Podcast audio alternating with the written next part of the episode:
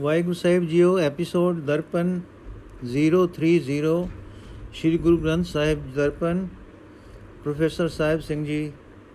ਅੱਜ ਅਸੀਂ ਅੰਕ 62 ਤੋਂ ਸ਼ੁਰੂ ਕਰਾਂਗੇ, ਅਸ਼ਟਪਦੀ ਨੰਬਰ 14 ਸ੍ਰੀ ਰਾਗ ਮਹਲਾ ਪਹਿਲਾ RAM ਨਾਮ ਮਨ ਬੇਧਿਆ, ਅਵਰ ਕੇ ਕਰੀ ਵਿਚਾਰ। ਸ਼ਬਦ ਸੁਰਤ ਸੁਖ ਉਪਜੈ, ਪ੍ਰਭ ਰਾਤੋ ਸੁਖ ਸਾਰ। ਪ੍ਰਭ ਰਾਤੋ ਸੁਖ ਸਾਰ।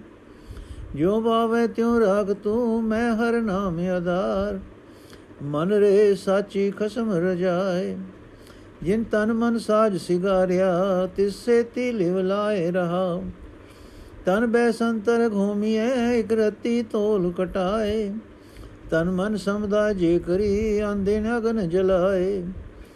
ਹਰ ਨਾਮੇ ਤੁਲ ਨ ਪੁਜਈ, ਜੇ ਲ ਕੋਟੀ ਕਰਮ ਕਮਾਏ। ਅਰਧ ਸ਼ਰੀਰ ਕਟਾਈਐ, ਸਿਰ ਕਰਵਤ ਧਰਾਏ। ਤਨ ਹੈ ਮਨ ਚਲ ਗਾਲੀਐ, ਵੀ ਮਨ ਤੇ ਰੋਗ ਨ ਜਾਏ। ਹਰ ਨਾਮੇ ਤੁਲ ਨ ਪੁਜਈ, ਸਭ ਡਿਠੀ ਠੋਕ ਵਜਾਏ। ਕੰਚਨ ਕੇ ਕੋਟ ਦਤ ਕਰੀ ਬੋ ਹੈ ਵਰਗੇ ਵਰਦਾਨ। ਭੂਮ ਦਾਨ ਗਵਾ ਗਣੀ ਵੀ ਅੰਤਰ ਗਰਭ ਗੁਮਾਨ। RAM ਨਾਮ ਮਨ ਬੇਦਿਆ, ਗੁਰ ਦੀਆ ਸਚਦਾਨ ਮਨ ਹਟ ਬੁੱਧੀ ਕੇਤਿਆ, ਕੇਤੇ ਵੇਦ ਵਿਚਾਰ। ਕੇਤੇ ਬੰਧਨ ਜੀ ਕੇ ਗੁਰਮੁਖ ਮੋਖ ਦੁਆਰ। ਸਚੋ ਉਰੇ ਸਭ ਕੋ ਉਪਰ ਸਚ ਆਚਾਰ। ਸਭ ਕੋ ਊਚਾ ਆਖੀਐ, ਨੀਚ ਨ ਦਿਸੈ ਕੋਏ। ਇਕ ਨੇ ਭਾਂਡੇ ਸਾਜੀਐ, ਇਕ ਚਾਨਣ ਤੇ ਲੋਏ। ਕਰਮ ਮਿਲੇ ਸਚ ਪਾਈਐ, ਦੁਰਬਖਸ਼ ਨ ਮੇਟੈ ਕੋਏ। ਸਾਧ ਮਿਲੇ ਸਾਧੂ ਜਨ, ਸੰਤੋਖ ਵਸੈ ਗੁਰ ਭਾਏ। ਅਖਤ ਕਥਾ ਵਿਚਾਰੀਐ, ਜੇ ਸਤਗੁਰ ਮਾਇ ਸਮਾਏ। ਪੀ ਅੰਮ੍ਰਿਤ ਸੰਤੋਖਿਆ, ਦਰਗਹਿ ਪੈਂਦਾ ਜਾਏ। ਘਟ ਘਟ ਵਾਜੈ ਕਿੰਗਰੀ ਅੰਦਿਨ ਸ਼ਬਦ ਸੁਭਾਏ। ਵਿਰਲੇ ਕੋ ਸੋਜੀ ਪਈ, ਗੁਰਮੁਖ ਮਨ ਸਮਝਾਏ। ਨਾਨਕ ਨਾਮ ਨ ਵਿਸਰੈ ਛੂਟੇ ਸ਼ਬਦ ਕਮਾਏ। ਵਿਰਲੇ ਕੋ ਸੋਜੀ ਪਈ ਗੁਰਮੁਖ ਮਨ ਸਮਝਾਏ, ਨਾਨਕ ਨਾਮ ਨ ਵਿਸਰੈ, ਛੂਟੇ ਸ਼ਬਦ ਕਮਾਏ। ਅਰਥ, ਜਿਸ ਮਨੁੱਖ ਦਾ ਮਨ ਪਰਮਾਤਮਾ ਦੇ ਨਾਮ ਵਿੱਚ ਪਰੋਤਾ ਜਾਏ, ਉਸ ਦੇ ਸੰਬੰਧ ਵਿੱਚ ਮੈਂ ਹੋਰ ਕੀ ਵਿਚਾਰ ਕਰਾਂ, ਮੈਂ ਹੋਰ ਕੀ ਦੱਸਾਂ, ਇਸ ਵਿੱਚ ਕੋਈ ਸ਼ੱਕ ਨਹੀਂ ਕਿ ਜਿਹੜਾ ਮਨੁੱਖ ਪ੍ਰਭੂ ਦੇ ਨਾਮ ਵਿੱਚ ਰੰਗਿਆ ਜਾਂਦਾ ਹੈ, ਉਸ ਨੂੰ ਸ੍ਰੇਸ਼ਟ ਆਤਮਿਕ ਸੁਖ ਮਿਲਦਾ ਹੈ। ਜਿਸ ਦੀ ਸੁਰਤ ਸ਼ਬਦ ਦੇ ਵਿਚਾਰ ਵਿੱਚ ਜੁੜੀ ਹੋਈ ਹੈ, ਉਸ ਦੇ ਅੰਦਰ ਆਨੰਦ ਪੈਦਾ ਹੁੰਦਾ ਹੈ। हे ਪ੍ਰਭੂ, ਜਿਵੇਂ ਵੀ ਤੇਰੀ ਰਜਾ ਹੋਵੇ, ਮੈਨੂੰ ਵੀ ਤੂੰ ਆਪਣੇ ਚਰਨਾਂ ਵਿੱਚ ਰੱਖ, ਤੇਰਾ ਨਾਮ ਮੇਰੇ ਜੀਵਨ ਦਾ ਆਸਰਾ ਬਣ ਜਾਏ। ਇਹ ਮੇਰੇ ਮਨ, ਖਸਮ ਪ੍ਰਭੂ ਦੀ ਰਜ਼ਾ ਵਿੱਚ ਤੁਰਨਾ ਸਹੀ ਕਾਰ ਹੈ। हे ਮਨ, ਤੂੰ ਉਸ ਪ੍ਰਭੂ ਦੇ ਚਰਨਾਂ ਨਾਲ ਲਿਵ ਜੋੜ, ਜਿਸ ਨੇ ਇਹ ਸਰੀਰ ਤੇ ਮਨ ਪੈਦਾ ਕਰਕੇ ਇਹਨਾਂ ਨੂੰ ਸੋਹਣਾ ਬਣਾਇਆ ਹੈ। ਰਹਾਓ। ਮੈਂ ਆਪਣੇ ਸਰੀਰ ਨੂੰ ਕੱਟ-ਕੱਟ ਕੇ ਇੱਕ ਇੱਕ ਰੱਤੀ ਭਰ ਤੋਲ-ਤੋਲ ਕੇ ਅਗ ਵਿੱਚ ਹਵਨ ਕਰ ਦਿੱਤਾ ਜਾਏ। ਜੇ ਅਗ ਤੋਲ ਕੇ ਅਗ ਵਿੱਚ ਜੇ ਆਪਣੇ ਸਰੀਰ ਨੂੰ ਕੱਟ-ਕੱਟ ਕੇ ਇੱਕ ਇੱਕ ਰੱਤੀ ਭਰ ਤੋਲ-ਤੋਲ ਕੇ ਅਗ ਵਿੱਚ ਹਵਨ ਕਰ ਦਿੱਤਾ ਜਾਏ, ਜੇ ਮੈਂ ਆਪਣੇ ਸਰੀਰ ਨੂੰ ਸਰੀਰ ਤੇ ਮਨ ਨੂੰ ਹਵਨ ਦੀ ਸਮਗਰੀ ਬਣਾ ਦਿਆਂ ਤੇ ਹਰ ਰੋਜ਼ ਇਹਨਾਂ ਨੂੰ ਅਗ ਵਿੱਚ ਸਾੜਾਂ, ਜੇ ਇਹੋ ਜਿਹੇ ਹੋਰ ਲੱਖਾਂ ਕਰੋੜਾਂ ਕਰਮ ਕੀਤੇ ਜਾਣ, ਤਾਂ ਵੀ ਕੋਈ ਕਰਮ ਪਰਮਾਤਮਾ ਦੇ ਨਾਮ ਦੀ ਬਰਾਬਰੀ ਤੱਕ ਨਹੀਂ ਪਹੁੰਚ ਸਕਦਾ। ਜੇ ਸਿਰ ਉੱਤੇ ਆਰਾ ਰਖਾ ਕੇ ਸਰੀਰ ਨੂੰ ਦੋ ਫਾੜ ਚਿਰਾ ਦਿੱਤਾ ਜਾਏ, ਜੇ ਸਰੀਰ ਨੂੰ ਹਿਮਾਲਿਆ ਪਰਬਤ ਦੀ ਬਰਫ਼ ਵਿੱਚ ਗਾਲ ਦਿੱਤਾ ਜਾਏ, ਤਾਂ ਵੀ ਮਨ ਵਿੱਚੋਂ ਹਉਮੈ ਆਦਿਕ ਰੋਗ ਦੂਰ ਨਹੀਂ ਹੁੰਦਾ। ਕਰਮ ਕਾਂਡ ਦੀ ਸਾਰੀ ਹੀ ਮਰਿਆਦਾ ਮੈਂ ਚੰਗੀ ਤਰ੍ਹਾਂ ਪਰਖ ਕੇ ਵੇਖ ਲਈ ਹੈ। ਕੋਈ ਕਰਮ ਪ੍ਰਭੂ ਦਾ ਨਾਮ ਸਿਮਰਨ ਦੀ ਬਰਾਬਰੀ ਤੱਕ ਨਹੀਂ ਆਪੜਾ ਅਪੜਦਾ। ਜੇ ਮੈਂ ਸੋਨੇ ਦੇ ਕਿਲੇ ਦਾਨ ਕਰਾਂ, ਬਹੁਤ ਸਾਰੇ ਘੋੜੇ ਤੇ ਹਾਥੀ ਦਾਨ ਕਰਾਂ, ਜ਼ਮੀਨ ਦਾਨ ਕਰਾਂ, ਬਹੁਤ ਸਾਰੀਆਂ ਗਾਈਆਂ ਦਾਨ ਕਰਾਂ, ਫਿਰ ਵੀ ਸਗੋਂ ਇਸ ਦਾਨ ਦਾ ਹੀ ਮਨ ਵਿੱਚ ਅਹੰਕਾਰ ਮਾਣ ਬਣ ਜਾਂਦਾ ਹੈ, ਜਿਸ ਮਨੁੱਖ ਨੂੰ ਸਤਿਗੁਰੂ ਨੇ ਸਦਾ ਸਿਰ ਪ੍ਰਭੂ ਦਾ ਨਾਮ ਜਪਣ ਦੀ ਬਖਸ਼ਿਸ਼ ਕੀਤੀ ਹੈ, ਉਸ ਦਾ ਮਨ ਪਰਮਾਤਮਾ ਦੇ ਨਾਮ ਵਿੱਚ ਪਰੋਇਆ ਰਹਿੰਦਾ ਹੈ। ਤੇ ਇਹ ਹੀ ਹੈ ਸੱਚੀ ਸਹੀ ਕਰਨੀ। ਅਨੇਕਾਂ ਹੀ ਲੋਕਾਂ ਦੀ ਅਕਲ ਤਪ ਆਦਿ ਕਰਮਾਂ ਵੱਲ ਪ੍ਰੇਰਦੀ ਹੈ। ਜੇ ਮਨ ਦੇ ਹੱਟ ਨਾਲ ਕੀਤੇ ਜਾਂਦੇ, ਜੋ ਮਨ ਦੇ ਹੱਟ ਨਾਲ ਕੀਤੇ ਜਾਂਦੇ ਹਨ, ਅਨੇਕਾਂ ਹੀ ਲੋਕ ਵੇਦ ਆਦਿਕ ਧਰਮ ਪੁਸਤਕਾਂ ਦੇ ਅਰਥ ਵਿਚਾਰ ਕਰਦੇ ਹਨ, ਇਸ ਵਾਦ ਵਿਵਾਦ ਨੂੰ ਹੀ ਜੀਵਨ ਦਾ ਸਹੀ ਚਾਹ ਰਾਹ ਮੰਨਦੇ ਹਨ। ਇਹੋ ਜਿਹੇ ਹੋਰ ਹੀ ਅਨੇਕਾਂ ਕਰਮ ਹਨ ਜੋ ਜਿੰਦ ਵਾਸਤੇ ਫਾਹੀ ਰੂਪ ਬਣ ਜਾਂਦੇ ਹਨ। ਪਰ ਹਉਮੈ ਆਦਿਕ ਵੰਦਨਾ ਤੋਂ ਖਲਾਸੀ ਦਾ ਦਰਵਾਜ਼ਾ ਗੁਰੂ ਦੇ ਸਨਮੁਖ ਹੋਇਆ ਹੀ ਲੱਭਦਾ ਹੈ, ਕਿਉਂਕਿ ਗੁਰੂ ਪ੍ਰਭੂ ਦਾ ਨਾਮ ਸਿਮਰਨ ਦੀ ਹਿਦਾਇਤ ਕਰਦਾ ਹੈ। ਹਰ ਇੱਕ ਕਰਮ ਸਦਾ ਥਿਰ ਪ੍ਰਭੂ ਦਾ ਨਾਮ ਸਿਮਰਨ ਤੋਂ ਘਟਿਆ ਹੈ। ਸਿਮਰਨ ਰੂਪ ਕਰਮ ਸਭ ਕਰਮਾਂ, ਧਰਮਾਂ ਤੋਂ ਸ੍ਰੇਸ਼ਟ ਹੈ। ਪਰ ਕਰਮ ਕਾਂਡ ਦੇ ਜਾਲ ਵਿੱਚ ਫਸੇ ਉੱਚ ਜਾਤੀਏ ਬੰਦਿਆਂ ਨੂੰ ਵੀ ਨਿੰਦਕਾ ਠੀਕ, ਨਿੰਦਣਾ ਠੀਕ ਨਹੀਂ ਹੈ। ਹਰੇਕ ਜੀਵ ਨੂੰ ਚੰਗਾ ਹੀ ਆਖਣਾ ਚਾਹੀਦਾ ਹੈ। ਜਗਤ ਵਿੱਚ ਕੋਈ ਚੀਜ਼, ਕੋਈ ਨੀਚ ਨਹੀਂ ਦਿਸਦਾ ਕਿਉਂਕਿ ਇੱਕ ਕਰਤਾਰ ਨੇ ਹੀ ਸਾਰੇ ਜੀਵ ਰਚੇ ਹਨ। ਤੇ ਇਹਨਾਂ, ਤਿੰਨਾਂ ਲੋਕਾਂ ਦੇ ਜੀਵਾਂ ਵਿੱਚ ਉਸੇ ਕਰਤਾਰ ਦੀ ਜੋਤ ਦਾ ਹੀ ਚਾਨਣ ਹੈ। ਸਿਮਰਨ ਦਾ ਖੈਰ ਪ੍ਰਭੂ ਦੀ ਗੁਰੂ ਮਿਹਰ ਨਾਲ ਹੀ ਮਿਲਦਾ ਹੈ। ਤੇ ਦੁਰੋਂ ਪ੍ਰਭੂ ਦੇ ਹੁਕਮ ਅਨੁਸਾਰ ਜਿਸ ਮਨੁੱਖ ਨੂੰ ਸਿਮਰਨ ਦੀ ਦਾਤ ਮਿਲਦੀ ਹੈ, ਕੋਈ ਧਿਰ ਉਸ ਦਾਤ ਦੇ ਰਾਹ ਵਿੱਚ ਰੋਕ ਨਹੀਂ ਪਾ ਸਕਦਾ। ਜਿਹੜਾ ਮਨੁੱਖ ਗੁਰ, ਮਨੁੱਖ, ਜਿਹੜਾ ਗੁਰਮੁਖ ਮਨੁੱਖ ਗੁਰਮੁਖਾਂ ਦੀ ਸੰਗਤ ਵਿੱਚ ਮਿਲ ਬੈਠਦਾ ਹੈ, ਗੁਰੂ ਆਸ਼ੇ ਦੇ ਅਨੁਸਾਰ ਤੁਰਿਆ, ਉਸ ਦੇ ਮਨ ਵਿੱਚ ਸੰਤੋਖ ਆਵਸਦਾ ਹੈ, ਕਿਉਂਕਿ ਜੋ ਮਨੁੱਖ ਸਤਗੁਰ ਦੇ ਉਪਦੇਸ਼ ਵਿੱਚ ਲੀਨ ਰਹੇ ਤਾਂ ਬੇਅੰਤ ਗੁਣਾ ਵਾਲੇ ਕਰਤਾਰ ਦੀ ਸਿਫਤ ਸਲਾਹ ਕੀਤੀ ਜਾ ਸਕਦੀ ਹੈ। ਤੇ ਸਿਫਤ ਸਲਾਹ ਰੂਪ ਅੰਮ੍ਰਿਤ ਪੀਤਿਆਂ ਮਨ ਸੰਤੋਖ ਗ੍ਰਹਿਣ ਕਰ ਲੈਂਦਾ ਹੈ ਅਤੇ ਜਗਤ ਵਿੱਚੋਂ ਆਦਰ ਮਾਣ ਖੱਟ ਕੇ ਪ੍ਰਭੂ ਦੀ ਹਜ਼ੂਰੀ ਵਿੱਚ ਪਹੁੰਚਦਾ ਹੈ। ਗੁਰੂ ਦੇ ਸ਼ਬਦ ਦੀ ਰਾਹੀਂ ਪ੍ਰਭੂ ਦੇ ਸੁਭਾਅ ਵਿੱਚ ਹਰ ਵੇਲੇ ਇੱਕਮਿਕ ਹੋਏ ਰਹੇ, ਹੋਏ ਰਿਆਂ। ਇਹ ਯਕੀਨ ਬਣ ਜਾਂਦਾ ਹੈ ਕਿ ਰੱਬੀ ਜੀਵਨ ਤੋਂ ਜਦ ਰੱਬੀ ਜੀਵਨ ਰੋਹ ਦੀ ਬੀਨ ਹਰ ਇੱਕ ਸਰੀਰ ਵਿੱਚ ਵੱਜ ਰਹੀ ਹੈ, ਪਰ ਇਹ ਸਮਝ ਕਿਸੇ ਵਿਰਲੇ ਨੂੰ ਹੀ ਪੈਂਦੀ ਹੈ। ਇਹ ਨਾਨਕ ਜਿਹੜਾ ਮਨੁੱਖ ਗੁਰੂ ਦੀ ਸ਼ਰਨ ਪੈ ਕੇ ਆਪਣੇ ਮਨ ਨੂੰ ਇਉਂ ਸਮਝਾ ਲੈਂਦਾ ਹੈ ਉਸ ਨੂੰ ਪਰਮਾਤਮਾ ਦਾ ਨਾਮ ਕਦੇ ਭੁੱਲਦਾ ਨਹੀਂ। ਉਹ ਗੁਰੂ ਦੇ ਉਪਦੇਸ਼ ਨੂੰ ਕਮਾ ਕੇ ਗੁਰੂ ਸ਼ਬਦ ਅਨੁਸਾਰ ਜੀਵਨ ਬਣਾ ਕੇ ਹਉਮੈ ਆਦਿਕ ਰੋਗਾਂ ਤੋਂ ਬਚਿਆ ਰਹਿੰਦਾ ਹੈ।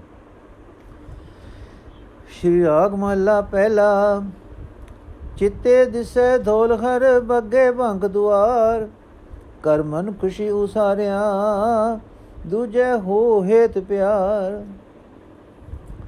ਅੰਦਰ ਖਾਲੀ ਪ੍ਰੇਮ ਬਿਨ ਡੈ ਢੇਰੀ ਤਨ ਛਾਰ, ਭਾਈ ਰੇ ਤਨ ਧਨ ਸਾਥ ਨ ਹੋਏ।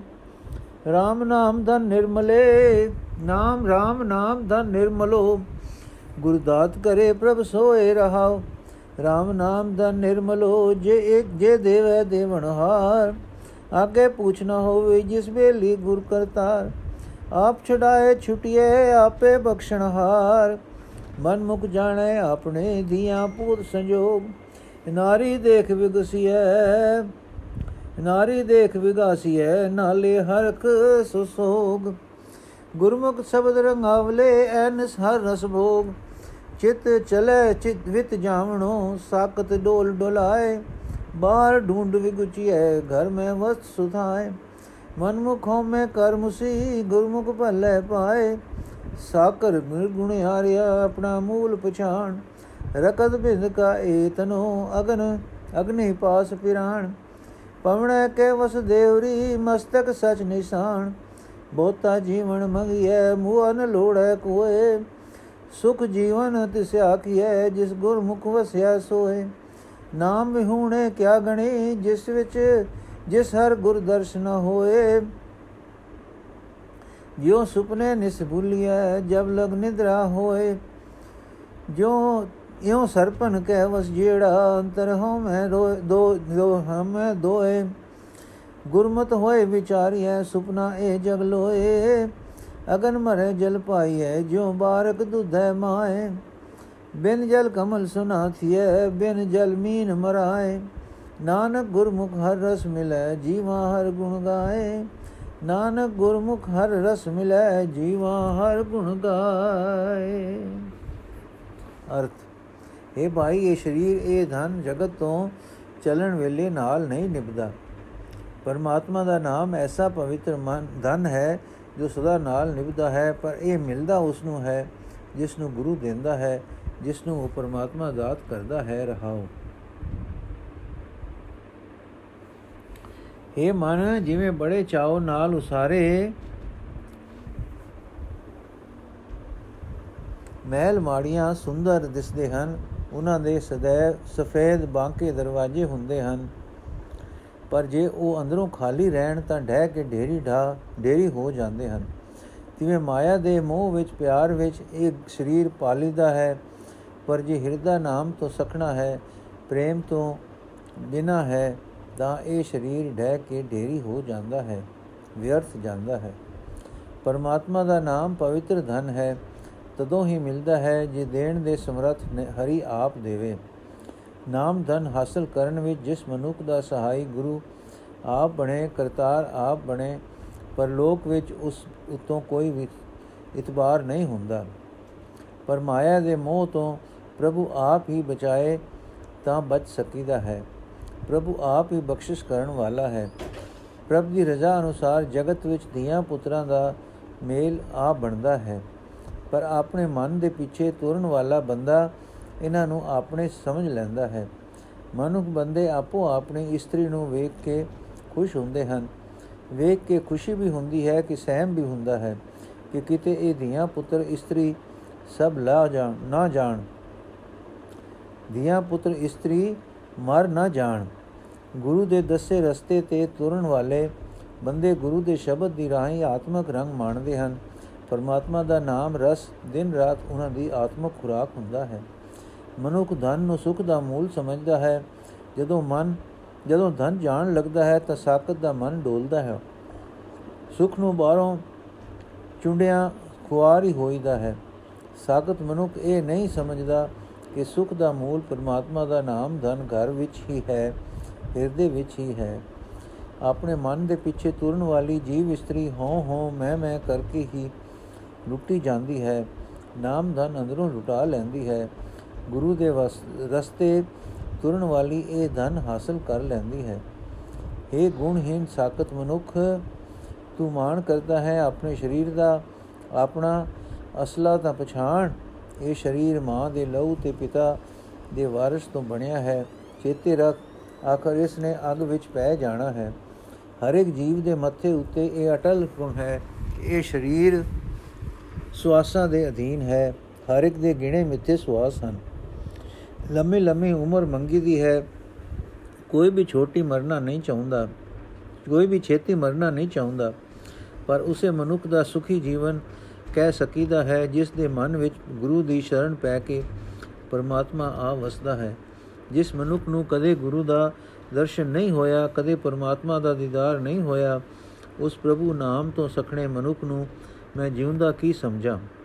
ਜਿਵੇਂ ਰਾਤ ਨੂੰ ਸੁੱਤੇ ਪਿਆ ਸੁਪਨੇ ਵਿੱਚ ਕਈ ਚੀਜ਼ਾਂ ਵੇਖ ਕੇ ਭੁਲੇਖਾ ਖਾ ਜਾਈਦਾ ਹੈ ਕਿ ਸੋ ਕੁਝ ਵੇਖ ਰਹੇ ਹਾਂ। ਇਹ ਸੱਚਮੁੱਚ ਠੀਕ ਹੈ ਤੇ ਇਹ ਭੁਲੇਖਾ ਤਦ ਤੱਕ ਟਿਕਿਆ ਰਹਿੰਦਾ ਹੈ ਜਦ ਤੱਕ ਨੀਂਦ ਟਿੱਕੀ ਰਹਿੰਦੀ ਹੈ। ਇਸੇ ਤਰ੍ਹਾਂ ਇਹ ਕਮਜ਼ੋਰ ਜੀਵ ਮਾਇਆ ਸੁਪਨੀ ਦੇ ਵਸ ਵਿੱਚ ਜਦ ਤੱਕ ਹੈ, ਤਦ ਤੱਕ ਇਸ ਦੇ ਅੰਦਰ ਹਉਮੈ ਤੇ ਮੇਰ ਤੇਰ ਬਣੀ ਰਹਿੰਦੀ ਹੈ। ਇਸ ਹਉਮੈ ਦੇ ਮੇਰ ਤੇਰ ਨੂੰ ਇਹ ਜੀਵਨ ਸਹੀ ਸਹੀ ਜੀਵਨ ਸਮਝਦਾ ਹੈ। ਜਦੋਂ ਗੁਰੂ ਦੀ ਮਤ ਪ੍ਰਾਪਤ ਹੋਵੇ ਤਾਂ ਇਹ ਸਮਝ ਪੈਂਦੀ ਹੈ ਕਿ ਇਹ ਜਗਤ ਦਾ ਮੋਹ, ਇਹ ਦੁਨੀਆ ਵਾਲੀ ਮੇਰ ਤੇਰ ਨਿਰਾ ਸੁਪਨਾ ਹੀ ਹੈ। ਜਿਵੇਂ ਬਾਲਕ ਦੀ ਅਗ, ਪੇਟ ਦੀ ਅਗ, ਭੁੱਖ, ਮਾਂ ਦਾ ਦੁੱਧ ਪੀਤਿਆਂ ਸ਼ਾਂਤ ਹੁੰਦੀ ਹੈ, ਤਿਵੇਂ ਇਹ ਤ੍ਰਿਸ਼ਨਾ ਦੀ ਅਗ ਤਦੋਂ ਬੁਝਦੀ ਹੈ ਜਦੋਂ ਪ੍ਰਭੂ ਦੇ ਨਾਮ ਦਾ ਜਲ ਇਸ ਉੱਤੇ ਪਾਈਏ। ਪਾਣੀ ਤੋਂ ਬਿਨਾ ਕੋਲ ਫੁੱਲ ਨਹੀਂ ਰਹਿ ਸਕਦਾ, ਪਾਣੀ ਤੋਂ ਬਿਨਾ ਮੱਛੀ ਮਰ ਜਾਂਦੀ ਹੈ।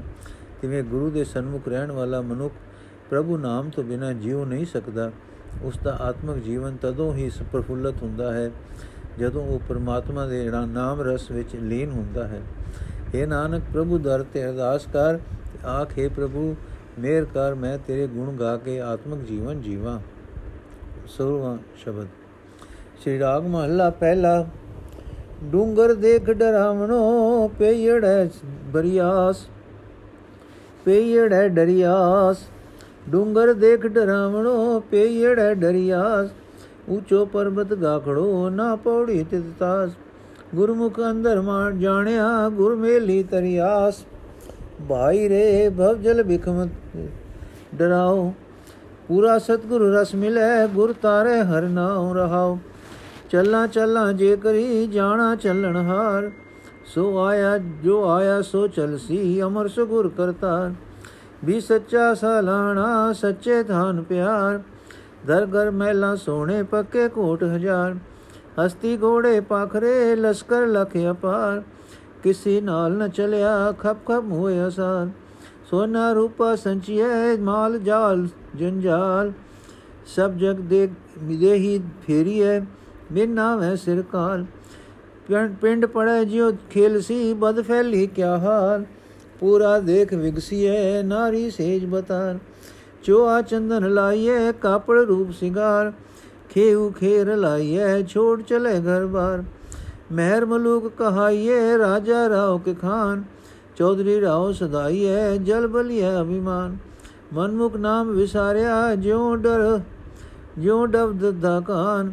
ਹਉਮੈ ਕਰ ਕਰ ਜਾਇ ਸੀ ਜੋ ਆਇਆ ਜਗ ਮਾਇ ਸਭ ਜਗ ਕਾਜਲ ਕੋਠੜੀ ਤਨ ਮਨ ਦੇ ਸੁਆਏ ਗੁਰ ਰਾਖੇ ਸੇ ਨਿਰਮਲੇ ਸ਼ਬਦ ਨਿਵਾਰੀ ਬਾਏ ਨਾਨਕ ਤਰੀਏ ਸਚ ਨਾਮ ਸਿਰ ਸਾਹ ਪਦ ਸਾ ਮੈਂ ਹਰ ਨਾਮ ਨ ਵਿਸਰੈ ਹਰ ਹਰ ਨਾਮ ਰਤਨ ਵੇਸਾਉ ਮਨ ਮੁਖ ਬਹੁ ਜਲ ਪਚ ਮੁਏ ਗੁਰਮੁਖ ਤਰੇ ਅਥਾਉ ਮੈਂ ਹਰ ਨਾਮ ਨ ਵਿਸਰੈ ਹਰ ਨਾਮ ਰਤਨ ਵੇਸਾਉ ਮਨ ਮੁਖ ਬਹੁ ਜਲ ਪਚ ਮੁਏ ਗੁਰਮੁਖ ਤਰੇ ਅਥਾਉ। ਵਾਹਿਗੁਰੂ ਜੀ ਕਾ ਖਾਲਸਾ, ਵਾਹਿਗੁਰੂ ਜੀ ਕੀ ਫਤਿਹ। ਅਰਥ। ਹੈ ਭਾਈ, ਇਹ ਸੰਸਾਰ ਸਮੁੰਦਰ ਬੜਾ ਡਰਾਉਣਾ ਹੈ ਤੇ ਤਰਨਾ ਔਖਾ ਹੈ। ਜਿਸ ਮਨੁੱਖ ਨੂੰ ਪੂਰਾ ਗੁਰੂ ਪ੍ਰੇਮ ਨਾਲ ਮਿਲਦਾ ਹੈ, ਉਸ ਨੂੰ ਉਹ ਗੁਰੂ ਪਰਮਾਤਮਾ ਦਾ ਨਾਮ ਦੇ ਕੇ ਇਸ ਸਮੁੰਦਰ ਵਿੱਚੋਂ ਪਾਰ ਲਗਾ ਲੈਂਦਾ ਹੈ। ਰਹਾਓ ਇੱਕ ਪਾਸੇ ਸੰਸਾਰ ਸਮੁੰਦਰ ਹੈ, ਦੂਜੇ ਪਾਸੇ ਇਸ ਵਿੱਚੋਂ ਪਾਰ ਲੰਘਣ ਦੀ, ਪਾਰ ਲੰਘਣ ਲਈ ਗੁਰਮੁਖਾਂ ਵਾਲਾ ਰਸਤਾ ਹੈ। ਪਰ ਆਤਮਿਕ ਜੀਵਨ ਵਾਲਾ ਉਹ ਰਸਤਾ ਪਹਾੜੀ ਰਸਤਾ ਹੈ। ਆਤਮ ਜੀਵਨ ਦੀ ਸਿਖਰ ਤੇ ਪਹੁੰਚਣਾ ਮਾਨੋ ਇਸ ਬੜੇ ਉੱਚੇ ਡਰਾਉਣੇ ਪਹਾੜ ਉੱਤੇ ਚੜ੍ਹਨਾ ਹੈ। ਉਸ ਡਰਾਉਣੇ ਪਹਾੜ ਨੂੰ ਵੇਖ ਕੇ ਪੇਕੇ ਘਰ ਵਿੱਚ ਮਾਂ, ਪਿਓ, ਭੈਣ, ਭਰਾ, ਆਦਿਕ ਤੋਂ ਦੇ ਮੋਹ ਵਿੱਚ ਗ੍ਰਸੀ ਜੀਵ ਇਸਤਰੀ ਡਰ ਗਈ। ਇਸ ਪਹਾੜ ਉੱਤੇ ਚੜਿਆ ਚੜਿਆ ਨਹੀਂ ਜਾ ਸਕਦਾ। ਜਗਤ ਦਾ ਮੋਹ ਦੂਰ ਨਹੀਂ ਕੀਤਾ ਜਾ ਸਕਦਾ। ਆਪਾ ਵਾਰਿਆ ਨਹੀਂ ਜਾ ਸਕਦਾ। ਆਤਮਿਕ ਜੀਵਨ ਦੀ ਸਿਖਰ ਤੇ ਅਪੜਨਾ ਮਾਨੋ ਬੜਾ ਬੜਾ ਉੱਚਾ ਤੇ ਔਖਾ ਪਹਾੜ ਹੈ। ਉਸ ਪਹਾੜ ਤੇ ਚੜਨ ਲਈ ਉਸ ਜੀਵ ਇਸਤਰੀ ਦੇ ਪਾਸ ਕੋਈ ਪੌੜੀ ਵੀ ਨਹੀਂ ਹੈ। ਗੁਰੂ ਦੇ ਸਨਮੁਖ ਰਹਿਣ ਵਾਲੇ ਜਿਸ ਜੀਵ ਇਸਤਰੀ ਨੂੰ ਗੁਰੂ ਨੇ ਪ੍ਰਭੂ ਚਰਨਾਂ ਵਿੱਚ ਮਿਲਾ ਲਿਆ, ਉਸਨੇ ਆਪਣੇ ਅੰਦਰ ਹੀ ਵਸਦੇ ਪ੍ਰਭੂ ਨੂੰ ਪਛਾਣ ਲਿਆ। ਤੇ ਉਹ ਇਸ ਸੰਸਾਰ ਸਮੁੰਦਰ ਤੋਂ ਪਾਰ ਲੰਘ ਗਈ। ਜੇ ਮੈਂ ਸੱਚਾ ਚੇਤੇ ਰੱਖਾਂ ਕਿ ਜਗ, ਮੈਂ ਜਗਤ ਤੋਂ ਜ਼ਰੂਰ ਚਲੇ ਜਾਣਾ ਹੈ, ਜੇ ਮੈਂ ਸਮਝ ਲਵਾਂ ਕਿ ਸਾਰਾ ਜਗਤ ਹੀ ਚਲੇ ਜਾਣ ਵਾਲਾ ਹੈ, ਜਗਤ ਵਿੱਚ ਜੋ ਵੀ ਆਇਆ ਹੈ, ਉਹ ਆਖਰ ਚਲਾ ਜਾਏਗਾ। ਮੌਤ ਰਹਿਤ ਇੱਕ ਗੁਰੂ ਪਰਮਾਤਮਾ ਹੀ ਹੈ, ਤਾਂ ਫਿਰ ਸਤਸੰਗ ਵਿੱਚ ਪ੍ਰਭੂ ਚਰਨਾਂ ਨਾਲ ਪਿਆਰ ਪਾ ਕੇ ਸਦਾ ਸਥਿਰ ਰਹਿਣ ਵਾਲੇ ਪਰਮਾਤਮਾ ਦੀ ਸਿਫਤ ਸਲਾਹ ਕਰਨੀ ਚਾਹੀਦੀ ਹੈ। ਬਸ ਇਹ ਹੀ ਹੈ ਸੰਸਾਰ ਸਮੁੰਦਰ ਦੀਆਂ ਵਿਕਾਰ ਲਹਿਰਾਂ ਤੋਂ ਬਚਣ ਦਾ ਤਰੀਕਾ। ਸੋਹਣੇ ਦਰਵਾਜ਼ਿਆਂ ਵਾਲੇ, ਸੋਹਣੇ ਘਰ ਤੇ ਮਹਿਲ, ਹਜ਼ਾਰਾਂ ਪੱਕੇ ਕਿਲੇ ਹਾਥੀ, ਘੋੜੇ, ਕਾਠੀਆਂ, ਲੱਖਾਂ ਤੇ ਬੇਅੰਤ ਲਸ਼ਕਰ, ਇਹਨਾਂ ਵਿੱਚੋਂ ਕੋਈ ਵੀ ਕਿਸੇ ਦੇ ਨਾਲ ਨਹੀਂ ਗਏ। ਬੇਸਮਝ ਐਵੇਂ ਹੀ ਖਪ ਖਪ ਕੇ ਆਤਮਕ ਮੋਤੇ ਮਰਦੇ ਰਹੇ, ਇਹਨਾਂ ਦੀ ਖਾਤਰ ਆਤਮਕ ਜੀਵਨ ਗਵਾ ਗਏ। ਜੇ ਸੋਨਾ ਚਾਂਦੀ ਇਕੱਠਾ ਕਰਦੇ ਜਾਈਏ ਤਾਂ ਇਹ ਮਾਲ ਧਨ ਜਿੰਦ ਨੂੰ ਮੋਹ ਵਿੱਚ ਫਸਾਉਣ ਲਈ ਜਾਲ ਬਣਦਾ ਹੈ, ਫਾਹੀ ਬਣਦਾ ਹੈ। ਜੇ ਆਪਣੀ ਤਾਕਤ ਦੀ ਦੁਹਾਈ ਸਾਰੇ ਜਗਤ ਵਿੱਚ ਫਿਰਾ ਸਕੀਏ, ਤਾਂ ਵੀ ਪਰਮਾਤਮਾ ਦਾ ਨਾਮ ਸਿਮਰਨ ਤੋਂ ਬਿਨਾ ਸਿਰ ਉੱਤੇ ਮੌਤ ਦਾ ਡਰ ਕਾਇਮ ਰਹਿੰਦਾ ਹੈ। ਜਦੋਂ ਜਿੰਦ ਜ਼ਿੰਦਗੀ ਦੀ ਖੇਡ ਖੇਡ ਜਾਂਦੀ ਹੈ ਤੇ ਸਰੀਰ ਮਿੱਟੀ ਹੋ ਕੇ ਡਹਿ ਪੈਂਦਾ ਹੈ, ਤਦੋਂ ਧਨ ਪਦਾਰਥ ਦੀ ਖਾਤਰ ਮੰਦੇ ਕੰਮ ਕਰਨ ਵਾਲਿਆਂ ਦਾ ਭੈੜਾ ਹਾਲ ਹੀ ਹੁੰਦਾ ਹੈ। ਪਿਓ ਆਪਣੇ ਪੁੱਤਰਾਂ ਨੂੰ ਵੇਖ ਕੇ ਖੁਸ਼ ਹੁੰਦਾ ਹੈ। ਖਸਮ ਆਪਣੀ ਸੇਜ ਉੱਤੇ ਇਸਤਰੀ ਨੂੰ ਵੇਖ ਕੇ ਖਿੜਦਾ ਹੈ। ਇਹ ਸਰੀਰ ਨੂੰ ਆਤਰ ਤੇ ਚੰਦਨ ਲਾਈਦਾ ਹੈ। ਸੋਹਣਾ ਕਪੜਾ, ਰੂਪ, ਗਹਿਣਾ ਆਦਿਕ ਵੇਖ ਕੇ ਮਨ ਖੁਸ਼ ਹੁੰਦਾ ਹੈ, ਪਰ ਆਖਰ ਸਰੀਰ ਮਿੱਟੀ ਹੋ ਕੇ ਮਿੱਟੀ ਵਿੱਚ ਰਲ ਜਾਣਾ ਹੈ। ਤੇ ਮਾਣ ਕਰਨ ਵਾਲਾ ਜੀਵ ਘਰ ਬਾਗ ਛੱਡ ਕੇ ਘਰ-ਬਾਰ ਛੱਡ ਕੇ ਸੰਸਾਰ ਤੋਂ ਚਲਾ ਜਾਂਦਾ ਹੈ। ਸਰਦਾਰ ਬਾਦਸ਼ਾਹ ਰਾਜਾ ਰਾਓ ਜਾਂ ਖਾਨ ਅਖਵਾਈ ਦਾ ਹੈ, ਆਪਣੇ ਆਪ ਨੂੰ ਚੌਧਰੀ ਰਾਏ ਸਾਹਿਬ ਆਦਿਕ ਸਦਾਈ ਦਾ ਹੈ। ਇਹ ਵੱਡਪਣ ਦੇ ਅਧਿਕ ਅਹੰਕਾਰ ਨਾਲ ਸੜ ਮਰੀਦਾ ਹੈ, ਜੇ ਕੋਈ ਪੂਰਾ ਮਾਣ ਆਦਰ ਨਾ ਕਰੇ। ਪਰ ਇਤਨਾ ਕੁਝ ਹੁੰਦਿਆਂ ਵੀ ਆਪਣੇ ਮਨ ਦੇ ਪਿੱਛੇ ਤੁਰਨ ਵਾਲੇ ਮਨੁੱਖ ਨੇ ਪਰਮਾਤਮਾ ਦਾ ਨਾਮ ਭੁਲਾ ਦਿੱਤਾ ਤੇ ਇਉਂ ਦਿਸਿਆ ਜਿਵੇਂ, ਇਉਂ ਦਿਸਿਆ ਜਿਵੇਂ ਜੰਗਲ ਦੀ ਅੱਗ ਨਾਲ ਸੜਿਆ ਹੋਇਆ ਕਾਲਾ ਹੈ, ਕਾਨਾ, ਸੜਿਆ ਹੋਇਆ ਕਾਨਾ ਹੈ। ਬਾਹਰੋਂ ਚਮਕਦਾ ਹੈ ਤੇ ਅੰਦਰੋਂ ਸੜ ਕੇ ਕਾਲਾ। ਜਗਤ ਵਿੱਚ ਜੋ ਵੀ ਆਇਆ ਹੈ, ਮੈਂ ਵੱਡਾ ਮੈਂ ਵੱਡਾ ਆਖ ਕੇ ਆਖਰ ਇੱਥੋਂ ਚਲਾ ਜਾਏਗਾ। ਇਹ ਸਾਰਾ ਜਗਤ ਕਜਲ ਦੀ ਕੋਠੜੀ ਸਮਾਨ ਹੈ, ਜਿਹੜਾ ਵੀ ਇਸ ਦੇ ਮੋਹ ਵਿੱਚ ਫਸਦਾ ਹੈ, ਉਸ ਦਾ ਤਨ ਮਨ ਸਰੀਰ ਸੁਆਹ ਵਿੱਚ ਮਿਲ ਜਾਂਦਾ ਹੈ। ਗੁਰੂ ਨੇ ਆਪਣੇ ਸ਼ਬਦ ਦੀ ਰਾਹੀਂ ਜਿਨ੍ਹਾਂ ਦੀ ਤ੍ਰਿਸ਼ਨਾ ਅਗ ਦੂਰ ਕਰ ਦਿੱਤੀ, ਉਹ ਇਸ ਕਜਲ ਕੋਠੜੀ ਵਿੱਚੋਂ ਸਾਫ਼ ਸੁਥਰੇ ਹੀ ਰਹੇ। ਜਿਹੜਾ ਪਰਮਾਤਮਾ ਸਭ ਸ਼ਾਹਾਂ ਦੇ ਸਿਰ ਉੱਤੇ ਪਾਤਸ਼ਾਹ ਹੈ, ਉਸਨੇ ਸਦਾ ਥਿਰ ਨਾਮ ਵਿੱਚ ਜੁੜ ਕੇ ਇਸ ਸੰਸਾਰ ਸਮੁੰਦਰ ਵਿੱਚੋਂ ਪਾਰ ਲੰਘਿੰਦਾ ਹੈ। ਇਹ ਨਾਨਕ, ਅਰਦਾਸ ਕਰਕੇ ਆਖ ਮੈਨੂੰ ਪਰਮਾਤਮਾ ਦਾ ਨਾਮ ਕਦੇ ਨਾ ਭੁੱਲੇ। ਪਰਮਾਤਮਾ ਦਾ ਨਾਮ ਰਤਨ, ਨਾਮ ਪੂੰਜੀ ਮੇਰੇ ਪਾਸ ਸਦਾ ਥਿਰ ਰਹੇ। ਆਪਣੇ ਮਨ ਦੇ ਪਿੱਛੇ ਤੁਰਨ ਵਾਲੇ ਬੰਦੇ ਸੰਸਾਰ ਸਮੁੰਦਰ ਵਿੱਚ ਪਾਪ ਖੱਪ ਖੱਪ ਕੇ ਆਤਮਕ ਮੋਤੇ ਮਰਦੇ ਹਨ। ਤੇ ਗੁਰੂ ਦੇ ਸਨਮੁਖ ਰਹਿਣ ਵਾਲੇ ਇਸ ਬੇਅੰਤ ਡੂੰਘੇ ਸਮੁੰਦਰ ਤੋਂ ਪਾਰ ਲੰਘ ਜਾਂਦੇ ਹਨ। ਉਹ ਵਿਕਾਰਾਂ ਦੀਆਂ ਲਹਿਰਾਂ ਵਿੱਚ ਨਹੀਂ ਡੁੱਬਦੇ। ਆਪਣੇ ਮਨ ਦੇ ਪਿੱਛੇ ਤੁਰਨ ਵਾਲੇ ਬੰਦੇ ਸੰਸਾਰ ਸਮੁੰਦਰ ਵਿੱਚ ਖੱਪ ਖੱਪ ਕੇ ਆਤਮਕ ਮੋਤੇ ਮਰਦੇ ਹਨ ਤੇ ਗੁਰੂ ਦੇ ਸਨਮੁਖ ਰਹਿਣ ਵਾਲੇ ਇਸ ਬੇਅੰਤ ਡੂੰਘੇ ਸਮੁੰਦਰ ਤੋਂ ਪਾਰ ਲੱਗ ਜਾਂਦੇ ਹਨ। ਉਹ ਵਿਕਾਰਾਂ ਦੀਆਂ ਲਹਿਰਾਂ ਵਿੱਚ ਨਹੀਂ ਡੁੱਬਦੇ। ਵਾਹਿਗੁਰੂ ਜੀ ਕਾ ਖਾਲਸਾ, ਵਾਹਿਗੁਰੂ ਜੀ ਕੀ ਫਤਿਹ। 16 ਸ਼ਬਦ ਪੂਰੇ ਹੋਏ ਜੀ। ਅਗਲਾ ਸ਼ਬਦ ਅਸੀਂ ਕੱਲ ਦੇ ਐਪੀਸੋਡ ਵਿੱਚ ਪੜਾਂਗੇ ਵਾਹਿਗੁਰੂ ਜੀ ਕਾ ਖਾਲਸਾ, ਵਾਹਿਗੁਰੂ ਜੀ ਕੀ ਫਤਿਹ।